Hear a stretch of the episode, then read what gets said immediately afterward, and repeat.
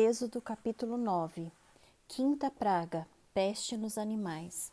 O Senhor disse a Moisés: Apresente-se a Faraó e diga-lhe: Assim diz o Senhor, o Deus dos Hebreus: Deixe o meu povo ir para que me adore, porque se você se recusar a deixá-los ir e ainda por força quiser detê-los, eis que a mão do Senhor trará uma terrível peste sobre o seu rebanho que está no campo, sobre os cavalos, sobre os jumentos, sobre os camelos, sobre o gado e sobre as ovelhas. E o Senhor fará distinção entre os rebanhos de Israel e o rebanho do Egito, para que nada morra de tudo o que pertence aos filhos de Israel. O Senhor designou certo tempo, dizendo: Amanhã o Senhor fará isto na terra. E o Senhor o fez no dia seguinte, e todo o rebanho dos egípcios morreu. Porém, do rebanho dos israelitas não morreu um único animal. Faraó mandou verificar, e eis que do rebanho de Israel não havia morrido nenhum sequer.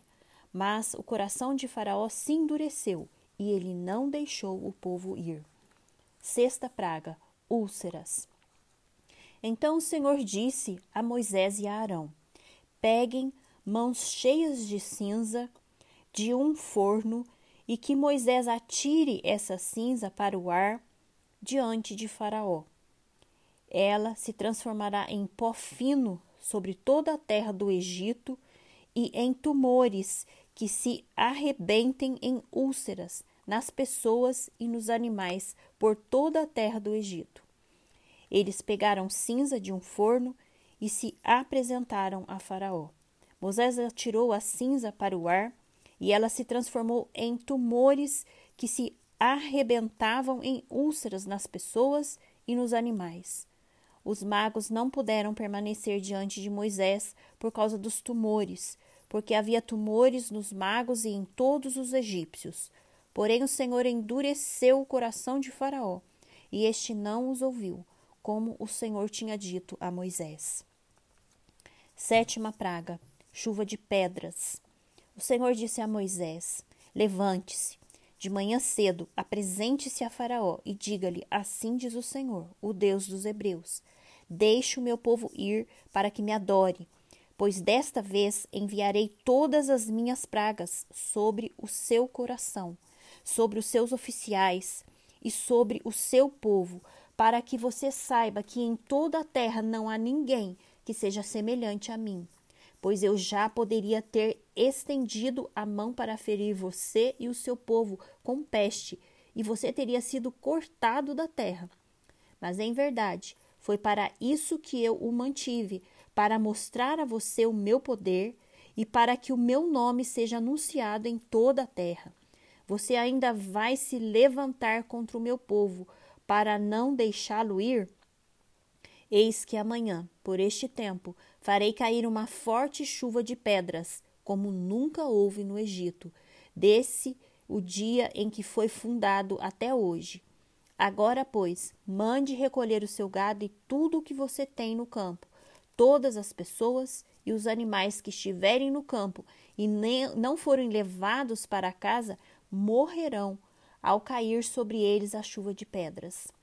Aqueles oficiais de Faraó temiam a palavra do Senhor. Fizeram com que os seus servos e o seu gado fugissem para as casas.